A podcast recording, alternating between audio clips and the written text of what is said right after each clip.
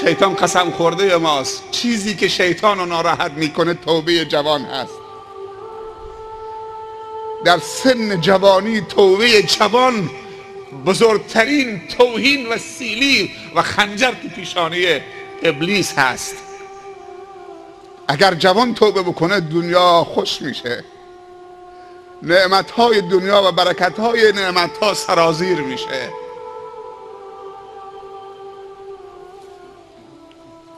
چون جوان توان گناه دارد.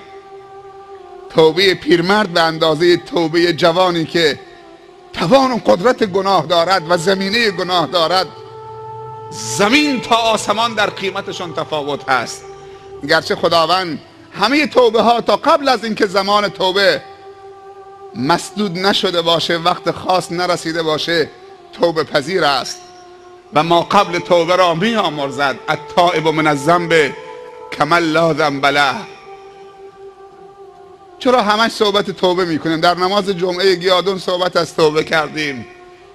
بعد از زلزله شش ماه پیش جزیره قشم و زلزله پی در پی و متواصل این جزیره احساس نیاز شدید به توبه می شود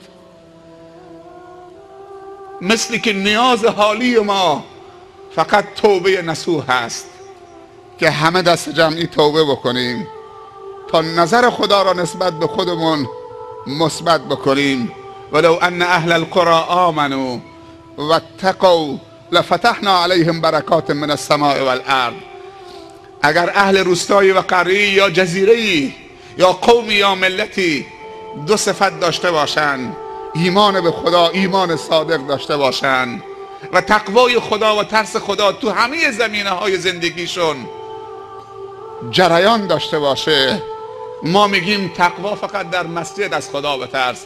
در مسجد آدم خوبی میشیم روز جمعه. در نماز عید آدم خوبی میشیم. در نماز پنج وقت آدم خوبی میشیم. از پله مسجد که بیرون آمدیم تمام شد دیگه رفت. تو تجارت خانه که رفتیم به گفته یکی از دوستان میگه اگه تو بازار امروز دروغ نگی نمی‌تونید جنست به فروش ببرید. مال حلال میگه جمع نمیشه. باید قسم بخورید خدا وکیلی بگید خدا را از بایی بیارید پایین تا بتونید یک متر پارچه بفروشید.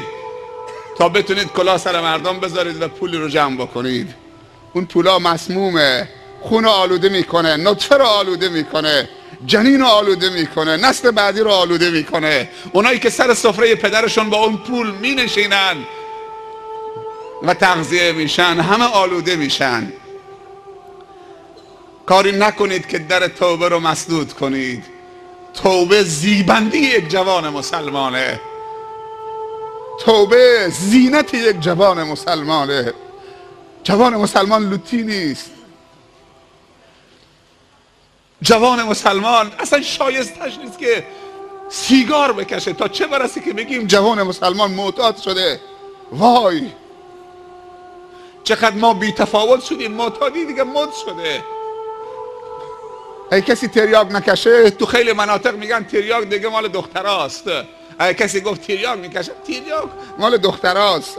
صحبت از هروئین و حشیش و بنگه صحبت از تزریق تفننی تزریق حرفه‌ای. چی بود؟ جواب نمی‌خوام. زلزله بود. این صداها تقریبا عادی شده برامون.